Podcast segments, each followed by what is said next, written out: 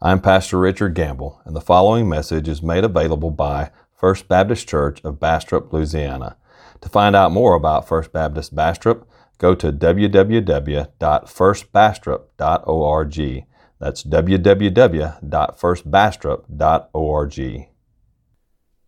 Well, if you have your Bibles with you this morning, turn with me to 2 Timothy 3, 4, uh, 2 Timothy chapter 3, looking at verses 14 through 17. Today we're looking at the law, or excuse me, the gospel according to Moses, as we've been going through the book of Deuteronomy. So naturally, we're just going to go to 2 Timothy this morning, right? Uh, so, uh, but there's a purpose in all of this. I, I, as we are looking at the law of Moses. Uh, we're getting into it, right? Last week we we started getting there, and uh, we're, we're right down to the Ten Commandments. And then after we get through with the Ten Commandments, we're going to break into the Deuteronomic law. And so we're getting into Old Testament law. And so I, I thought today was a day that we needed to, to pause for just a second and answer an important question.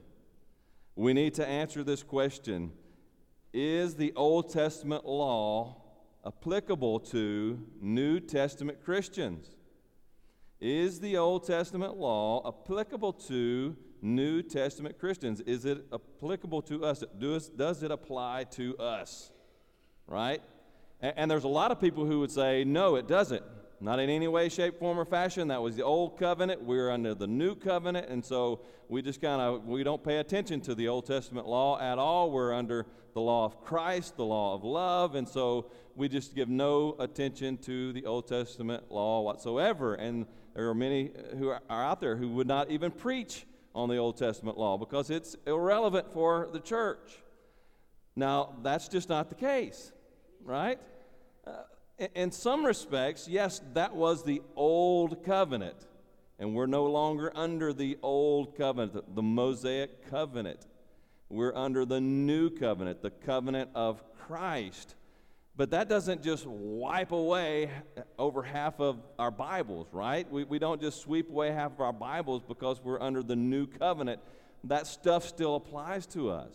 Yes, we, we do have to remember the context Right? We have to remember the context. We have to remember the context of the Old Testament. We have to remember that as Moses is giving the Old Testament law, the law of God to the people of Israel, this was to the people of Israel, right? This was to a nation whom God had brought out of slavery, and He was bringing them into the land of Canaan. He was giving them this land, and He's giving them these laws to live by. And these laws were uh, not a condition of salvation, because we've already talked about that. Salvation was by God's grace. God chose them and, and delivered them by His grace out of slavery. So it, it wasn't a condition of salvation, but it, it does apply to the blessings that they would receive in the land of promise. So God says, I'm making this covenant with you, and if you keep my law, if you obey me and follow me, I will bless you in the land of Canaan. We're not Israel, right? We're not on the, the, the, the shores of, of, of uh, the Jordan River. We're not preparing to cross over into the land of Canaan. And, and so we're not under that covenant. Nevertheless, we're going to see today that the law still applies to us. As New Testament Christians, it applies to us in a different way. In our context, we understand that Christ has fulfilled the law. He has fulfilled the law. So we have to, to view that, we have to view the Old Testament law in light of Christ. Matthew chapter 5, verse 17. Do not think that I have come to abolish the law, Jesus says, or the prophets. I have not come to abolish them. I haven't come to abolish them. I haven't come to do away with them, but I have come to fulfill them, he says. So the law is still applicable to Christians, it's still applicable to the people of God. We are still called to live in obedience to God's will, and we're called to conform to God's character. And so, how do we do that? How do we do that? How do we know what God's character looks like? How are we to conform to his character? And that's the whole point of our text today. And so I want us to see that. So if you found your place there in 2 Timothy chapter 3, starting in verse 14. Please stand with me in reverence to the reading of God's Word. 2 Timothy chapter 3, starting in verse 14. But as for you, Paul talking to Timothy, as for you, continue in what you have learned and have firmly believed, knowing from whom you have learned it, and how from childhood you have been acquainted with the sacred writings, which are able to make you wise for salvation through faith in Christ Jesus. All scripture is breathed out by God and profitable for teaching, for reproof, for correction, and for training in righteousness, that the man of God may be complete, equipped for every good work. Let's go to the Lord in prayer. Heavenly Father, Lord, as we come today to, to study your word and just, Lord, to discover how does the law apply to us? What can we learn from the law? How is it useful to us? Lord, open our hearts and our minds to see. Lord, let us see the wonderful value of your law as it, it, is, as it is given to us in Deuteronomy and, and Leviticus and, and Exodus, Lord. Let us see the value of your law and learn how to apply it properly and appropriately to our lives as Christians following Jesus Christ, Lord. Give us, give us that direction today. This I pray in Christ's name. Amen. You may be seated.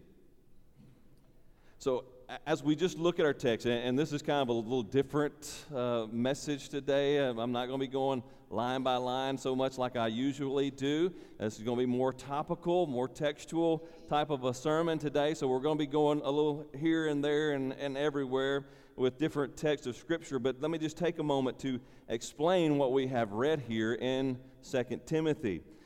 We notice here that Paul tells Timothy, he, he's talking about all Scripture. What does he say there? All Scripture is breathed out by God. All Scripture is breathed out by God. It is God breathed. Uh, he, he is saying that all Scripture is ultimately authored by God. All Scripture. All Scripture right? Not just the New Testament. He doesn't say, Timothy, just pay attention to what I'm telling you, right? Don't pay attention to the, the letters I've written and what I've said and what Peter said and Mark said and, and all these other guys in the, the New Testament apostles. Don't just pay attention to them. He says, all Scripture. All Scripture. Including the Old Testament, as he even said there before. Uh, you, are you are acquainted with the sacred writings. That's the Old Testament. That was primarily Old Testament. As Paul is writing this, he is, he, he is you know, participating in the establishment of the New Testament. So the New Testament hasn't even been finished yet. And Paul says, Timothy, all scripture is breathed out by God. Peter says it like this in 2 Peter. He says that none of the men, none of the Old Testament prophets, no man, no man has ever written according to his own will, but as he was carried along by the Holy Spirit, as he was carried along, that's 2 Peter, chapter, uh, 2 Peter 1, verse 21, the, the Old Testament prophets and the New Testament uh, apostles, as they were writing Scripture, they weren't writing according to their own will and desire. They weren't just kind of giving their thoughts on the universe and how things were. These are not the writings of men, but ultimately they were led by God they were being carried along by the Holy Spirit so that what we have in Scripture, Old Testament and New Testament, is the very Word of God. This is God's Word. It's God breathed, it is God's Word. And so all of Scripture is God's Word. Old Testament, New Testament, the Old Testament law, it's all a part of God's Word to God's people. And notice what else Paul says there.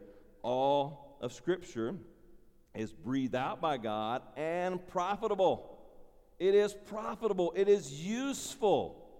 It is useful for us as New Testament Christians. It is useful for us. All of the Old Testament, all of the New Testament, it is profitable. It is useful for us. And he says, here's how it's profitable it is profitable for teaching and for reproof. Now, those two ideas have to do with proper belief. It's profitable for teaching right doctrine, right beliefs. and it's profitable for reproving wrong beliefs, wrong doctrines. Not only that, he says it's also profitable for correction and for training in righteousness. Those two words have to do with action. It is profitable for correcting bad behavior, evil behavior, wicked behavior, and for teaching, for training good behavior, righteous behavior. And so Scripture is, is valuable, right? It's, it's valuable to teach us right thoughts and right behaviors. It is profitable for these two reasons. And not only that, as he alludes to up there uh, in, in verse 14, O Timothy, he was acquainted with the sacred scriptures, which, were, uh, which are able to make you wise for salvation through faith in Christ Jesus. And so, Scripture is profitable to bring us to the Lord, to bring us to salvation. People are changed, people are transformed, people are come to, to faith in Jesus by hearing the Word of God read and preached. So, the, the Scriptures, all of Scripture, Old Testament, New Testament, they're profitable for bringing people to faith for teaching people right beliefs and right actions. So it's profitable for us. It is profitable for us. And so all of Scripture is useful, including the Old Testament law. And so today I want us to see here that to, uh, we need to love God's law because the law reveals God and teaches us to live for His glory. That's the sermon in a sentence today. So if you don't get anything else, get this, love God's law. Love God's law, the Old Testament law, because the law reveals God and teaches us to live for His glory. And I want us to see four uses of the Old Testament law. As we, next week we'll start getting into the Old Testament law. Today I want us to see four uses. These are not the only four uses. These are just kind of four major ones, right? So I'm going to limit to, to these four, but we could also name a few others along the way as well. But there's four uses that we as Christians have for the Old Testament law. Now, as we think about this, and before we get into the four uses, I do want to start by saying what the law is not. We need to be very clear on that, that matter, on that fact. What the law is not. Because a lot of people get confused with this. What the law is not. Now, this is a little analogy that I read from Alistair Begg. Alistair Begg gave this analogy, and it was a good analogy, so I'm going to use it today. But what the law is not the law is not a ladder on which to climb to heaven. Okay? The law is not a ladder on which we can climb our way up to heaven and up to God. Now, this is the more majority view, right? This is if you go out in our world and you go out here on the street and, and you ask somebody who maybe not maybe isn't a Christian and you ask them, says, what does it take to get to heaven? And, and an answer you might get is, well, you just got to do good, right? You just got to uh, keep the Ten Commandments. And, and, if you can keep the Ten Commandments the best you can, well, well, then maybe you can get into heaven. A lot of people have that view, but that's not a proper view. That is not the right view. As we've said already, salvation is by God's grace alone, through faith alone, in Christ alone. And it was the same in the Old Testament. It was the same for the people of Israel. Salvation was not by their, their ability to keep the law, salvation was by God's grace alone. He graciously saved them from slavery. The law wasn't a condition of their salvation, the law just informed them in their relationship to God after salvation, right? It, it, helped them to learn how to conform themselves to His image and likeness. And so it's not a ladder on which we climb our way to heaven. Romans 3:20 says for by works of the law no human being will be justified in his sight since through the law comes knowledge of sin. So the law cannot save us. You cannot be justified. You cannot be saved before God by doing the works of the law. That will not save you. So it's not a ladder, but rather it is a mirror in which to examine ourselves. It's a mirror in which we look and we examine our lives, we examine ourselves, we, we see our flaws. We might can correct some of those flaws. Some of them we can't, right? Uh, uh, but we examine ourselves through the law. In fact, this is what James says about the law. James chapter 1, verses 23 through 25. For if anyone is a hearer of the word and not a doer, he is like a man who looks intently at his face in, the mir- in a mirror. For he looks at himself and goes away at once and forgets what he was like. But the one who looks into the perfect law, the law of liberty, and perseveres, being no hearer who forgets, but a doer who acts, he will be blessed in his doing. So the law is like a mirror. We look into the mirror and when we look, we get up in the morning. A lot of y'all got up this morning and you went to the bathroom and you looked at the mirror and said, Whoo, man, I got some work to do. Right? Hair's all shuffled this way and that way, and, and makeup smeared, and, and just different things. Uh, things were wrong. And so I got, I got some work to do. I see the flaws. And now I got to get to work and kind of uh, make something good out of all this, right? And, and so you get to work and, and you work things out. That's the law. It, it, it's a mirror. We look at ourselves in the mirror of the law and say, Woo, man, I'm messed up. I'm messed up. And I need some help getting, getting things fixed up here. And so the, mirror, the law is not a ladder, but it's more like a mirror in which we look to correct ourselves. So now, with that in mind, now let us get into these four uses. And the first use of the Old Testament law that I want to point out here is that the law reveals God's character. The law reveals God's character. So, a lot of us have social media accounts, right? Now, not all of us, I know, not all of us have social media. Again, cer- certainly doesn't have social media. he, he, don't want any part of that. But, but a lot of us here have social media accounts. Some of you just have it to, to look at friends' pictures and whatever. I get that. Uh, but we kind of have an idea. When you, have a, when you build your social media account, when you go to Facebook and, and you start building your account, well, it actually ask you questions about yourself, and you have your profile page. And so your profile page tells people, your family, your friends, whoever likes you or whatever, uh, it tells them who you are. It tells them a little bit of something about you, when you were born and who you're in a relationship with, and, and this, that, and the other. It's your profile page, it's about you. Well, the law, in, in a kind of a way, the law is God's profile page. It, it, reveals a little bit about his character, it reveals who he is, what he is like, what he likes and dislikes. So, if we don't have the law, then we might not know a whole lot about God, right? We might not know much about Him because law, God is a spirit and we can't see Him, we can't observe Him, but His Word reveals Him to us. And so in the Old Testament law, we see God's character coming out, we see His character laid out for us. Think about this Leviticus chapter 11, verse 45.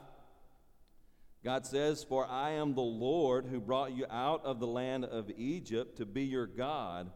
You shall therefore be holy, for I am holy.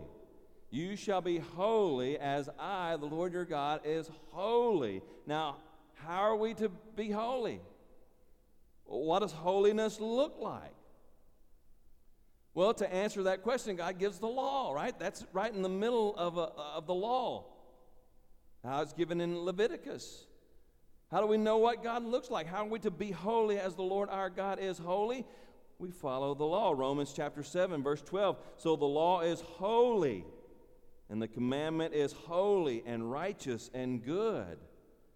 So if God is holy, and we're to be holy, how are we to be holy as God is holy? We're to obey the law. We're to conform to the law because the law reveals God's character, His nature to us, His moral character to us. And so the law reveals God's character. We can know God and we can be conformed to God's character by studying and applying the law to our lives. Now, we do that in context, of course, but uh, that's how we know God. We learn God, know God more through His law. Second, the law convicts the sinner's heart. The law convicts the sinner's heart. We saw that in our, our 2 Timothy passage. Again, let me go there, 2 Timothy chapter uh, 2, verse 4, uh, chapter 3, verse 14.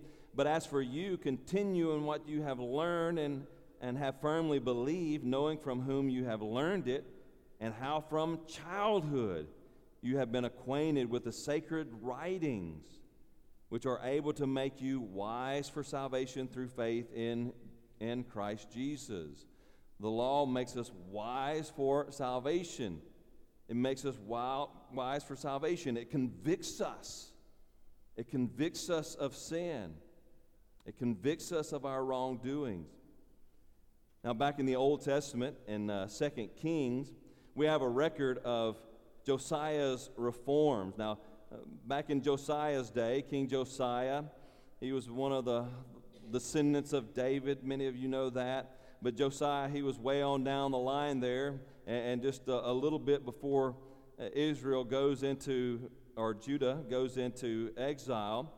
But in Josiah's day, Josiah is one of the righteous kings. He was one of the righteous kings. And, and so he wanted, he desired to follow God. He, he desired to live in obedience to God. So when he came into power, what he did was he, he set the priest out to make renovations on the house of the Lord, the temple of God there, because uh, there had been some bad kings before him, and they gave no attention to the, to the temple, and so it was in ill repair. It was falling apart. And so Josiah said, Go in and take the offering that's been given and, and, go in and repair the house of the Lord. And so as they go in, they begin to repair the house of the Lord. The high priest, he finds God's word, he finds God's law. Now, this is kind of strange to us. You think about the temple. Well, certainly the law was in God's temple, but not in Josiah's day. It wasn't there. It had been missing for years and years and years. They didn't have the law. They were just kind of going through the motions, right? They were just keeping the ceremonial things up and they were kind of doing that thing. They were doing what they, they had been taught by their parents and that sort of thing. But they had lost the Word of God. And now the high priest, he finds God's Word, he finds God's law. And so they take it, he gives it to the secretary, the king's secretary, and the king's secretary, he brings it to King Josiah, and he reads it to King Josiah. And what happens when King Josiah hears the word of the law? There in 2 Kings chapter 22, verse 11, when the king heard the words of the book of the law, he tore his clothes. He tore his clothes. He ripped his garments and the king commanded Hilkiah the priest and uh, uh, the son of, of Shaphan and Achbor the son of Micaiah and Shaphan the secretary and Asaiah the king's servant, saying, Go inquire of the Lord for me, for the people and for all Judah concerning the words of this book that has been found. For great is the wrath of the Lord that is kindled against us because our fathers have not obeyed the words of this book to do according to all that is written concerning us. As Josiah read the law, as he heard the law read to him, he tore his garments because his heart was convicted. He and the people of Israel had sinned against God. God's law convicts the sinner's heart. It convicts the sinner's heart. As we come to, to hear God's law and see what God expects for his people, it convicts our hearts when we see wrongdoing in our own life. It convicts us. It reveals sinful actions. It reveals sinful actions. Romans 7 7. What then shall we say, Paul says? That the law is sin? By no means. Yet if it had not been for the law, I would not have known sin. For I would not have known what it is to covet if the law had not said, You shall not covet. You see, the law teaches us what sin is, it teaches us what, what evil is. We don't know that unless we have God's law to teach us that. And so the law reveals sinful actions, but not only that, the law also re- uh, reveals sinful motives. That's what it meant to do. It's also meant to, re- to reveal sinful motives. Jesus tells us this in Matthew 5 27 through 28. You have heard that it was said, You shall not commit adultery. But I say to you that everyone who looks at a woman with lustful intent has already committed adultery with her in his heart. Jesus tells us that not only is, is the law supposed to point out, reveal sinful actions, but it's also meant to reveal sinful motives sinful desires because it's not just the act that's sin before God, it's the desire to sin that is sin before God. And so the law reveals sin to us. It reveals sin to us. It, it, it points out the evil in our own lives so that when we hear it, our heart is cut. We become convicted and we turn to the Lord. So the law convicts the sinner's heart.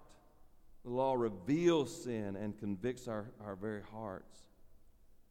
This leads us to the law's third use.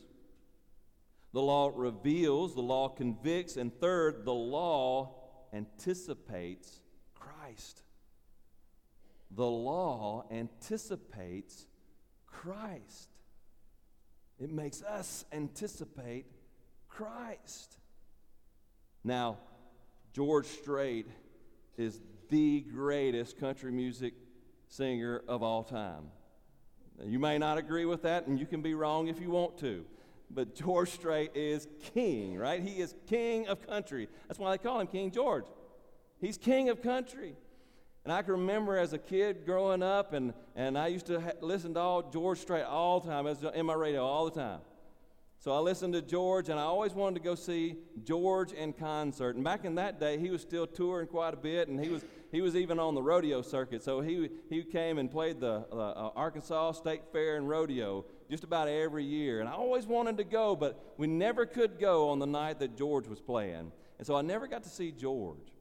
And of course, you know, George retired and, and well, semi retired, and he was only playing two or three uh, concerts a year. So I thought, well, I'll, I'll never get to see George in concert. Well, here a couple of years ago, Gabby, she tried to surprise me and, and buy me tickets to go see George way up in, in uh, Minnesota, I think is where, where it was. And we were going to go up there and as family and go see George and, and, you know, strike that off my bucket list. Well, that was 2020, and COVID hit, and that trip got canceled, so don't get to go see George. Well, last year, because of all of his, you know, all of his concerts got canceled in 2020, last year he announced uh, an extended concert. And so now he's going to hit more states than he's done in, in several years. And, and guess what? He's coming to Arkansas. And so when I heard George Strait was coming to Arkansas, I started anticipating going to see George in concert because that's on my bucket list. I want to see George in concert. And so I began to anticipate that.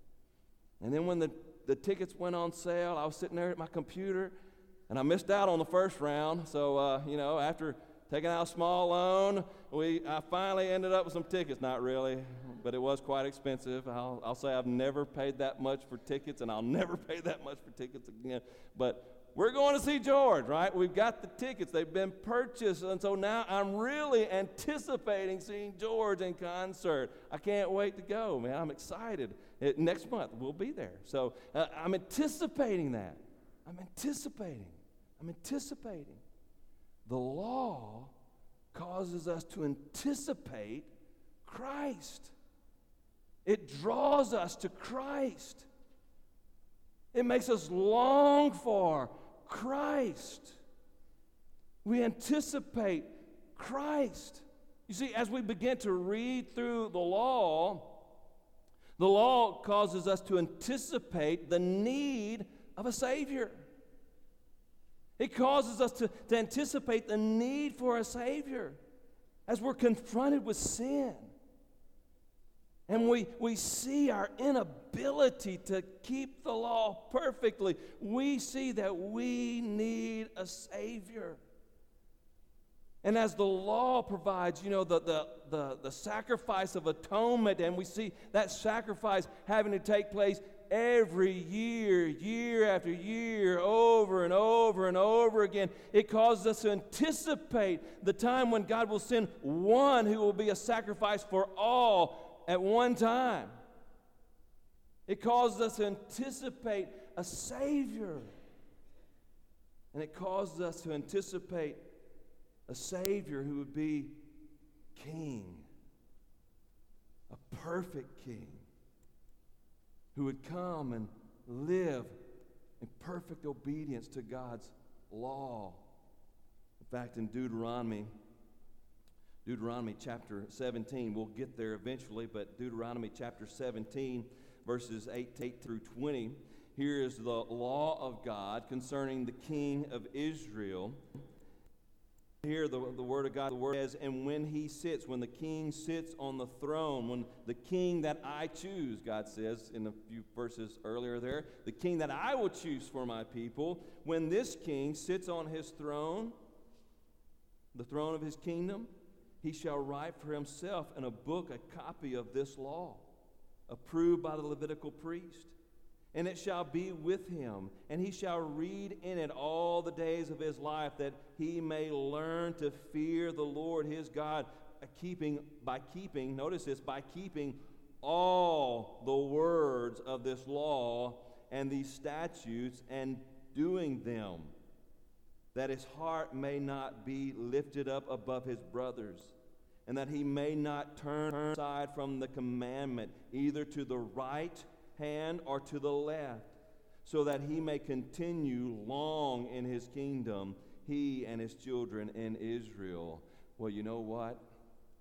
As you leave Deuteronomy and you go, to Joshua and then Kings and the Chronicles, and you read the history of all the kings of Israel. Let's, let's start with David. Let's not even forget about Saul. But let's start with David, King, David, because King David was the king that God chose for Israel. This is a man after my, my own heart, God says. And look at the, the reign of David. Did David, did he follow all of the law of God? No, he committed adultery and, and uh, uh, murder. He committed all kinds of sin against God. Go to Solomon. Did he keep the law perfectly? No, he didn't. You go on down the line. Not one king in Israel ever obeyed the law of God perfectly. And so in the law, we have this anticipation of a Savior, a saving King who would come to his people and he would obey the law perfectly and establish his kingdom for all of eternity. And we don't realize that until Jesus is born. And Jesus lives a life in perfect obedience to the will of God.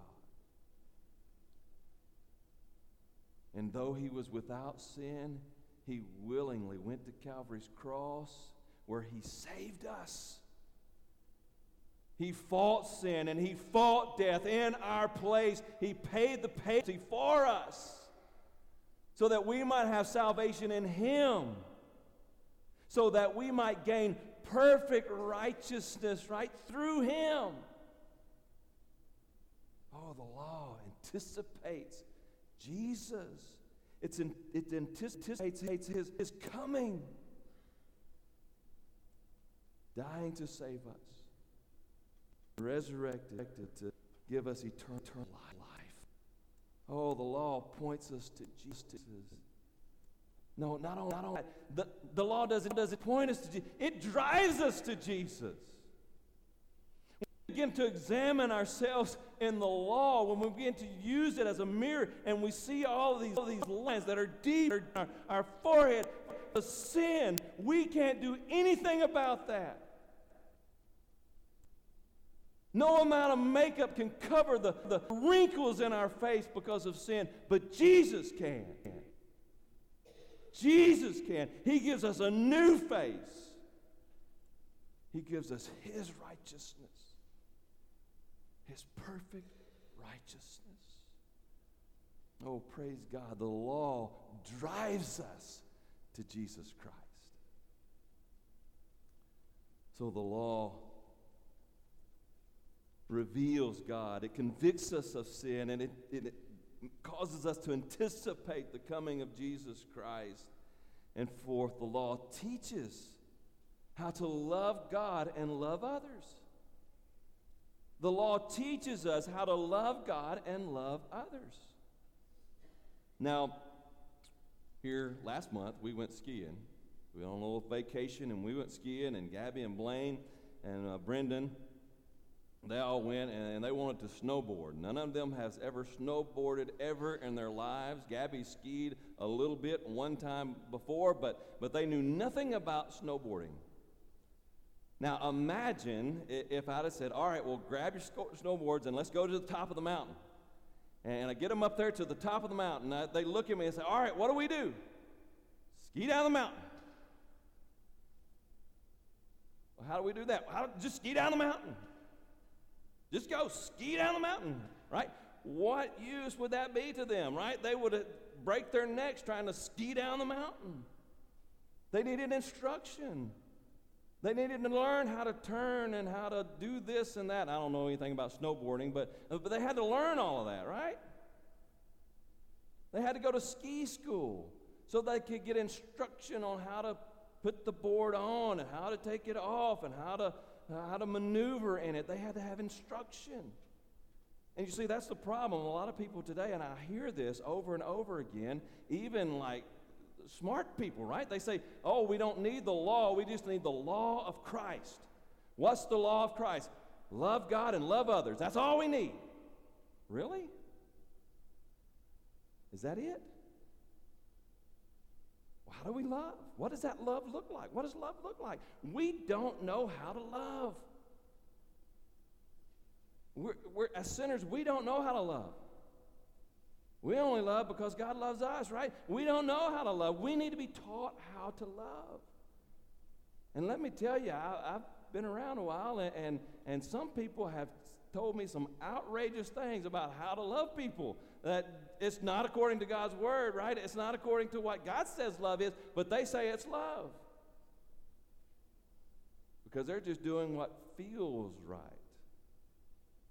I mean, you think about, let's go back here a few years, 60s and 70s to the whole everybody love movement. Right? Love everybody. And y'all know what they, a lot of them meant by love everybody. It was just a free love fest. That's not biblical. Is that how you love? According to God's word, that's not how you love. How do you love? That's what the law tells us. That's what the law tells us. The law shows us how to love. Jesus says, when he was asked, What is the greatest commandment? Right? What is the greatest commandment? And he answered, You shall love the Lord your God with all your heart, with all your soul, with all your mind. That comes from Deuteronomy chapter 6, verse 5. This is the, the great and the first commandment, he says. And second is like it, you shall love your neighbor as yourself. That comes from Le- Leviticus 19, 18. On these two commandments depend all the law and the prophets. All of the law, all of the Old Testament, Jesus is saying, because none of the New Testament had been written at that point, all of the Old Testament is meant to teach us how to love God and how to love others. When you look at the Ten Commandments, they're broken into two halves. One half of the law tells you how to love God, the other half of the law tells you how to love others. And as we're going to see when we get into the Deuteronomic law, all the Deut- Deuteronomic law flows out of the Ten Commandments how to love God and how to love others. So God's law teaches us. It doesn't just say, all right, go out and love everybody. God's law says, here's how that looks. So that you don't make any mistakes, and you don't fall into sin trying to love others, I'm going to show you, God says, I'm going to show you what love looks like. And so God's law teaches us to love God and love others. So as we begin to get into God's law next week, I want us to love, learn, and live God's law. That's going to be our aim. We want to love, learn, study, and learn, and then live out God's law. Yes, it's going to look different for us than it did for Old Testament Israel, but we're still going to apply it to our lives, and we're going to live out God's law today. So love God's law. The law reveals God, and it teaches us how to live for His glory, how to love Him, and how to love others. Now, if you're here today and you don't know Jesus Christ, if you've never trusted in Jesus as your Lord and Savior, the law really does nothing for you other than to show you your sin, convict you of your sin, and drive you to Jesus. That's the only use of the law that is good for you. The law shows you that you are a sinner and that you deserve God's judgment because of your sin. But it also shows you that there's a Savior who God sent, His own Son, Jesus Christ, who lived out God's law perfectly for you. And He died for you so that you might have life in Him. And all you need to do is, it's not go start doing the things of the law. No, what you need to do is repent from your sin, turn away from your sin, turn to Jesus Christ, and trust in Him. That's it. Surrender to Jesus today, and He'll save you. Conforming to the law comes after that, right? Conforming to God's character comes after that. But start by trusting in Jesus, and He'll give you the power to conform to His image. Trust in Jesus today. Oh, Heavenly Father, Lord, we do thank you for your law. And thank you that we can see you have shown us and directed us, given us uh, an idea of how it is meant to, to be profitable to us, Lord. So, Lord, let us not come to this thinking it no longer applies. But, Lord, as we come to the law next week and the the weeks following today. Lord, as we come to the law, as we begin to dig into it deeper and deeper, as we go through it, Lord, let this be our prayer, God, that you would teach us how your law applies to us today, in our time, in our place, Lord. Lord, we pray that it would convict us of, of sin in our lives, that we might turn direction and change from that and conform to your image and your likeness. Oh Lord, let it build even greater anticipation of, of Jesus and his next coming when he will wipe away sin permanently and make all things new. And Lord, let us learn. Let us learn how to love you and love others more effectively.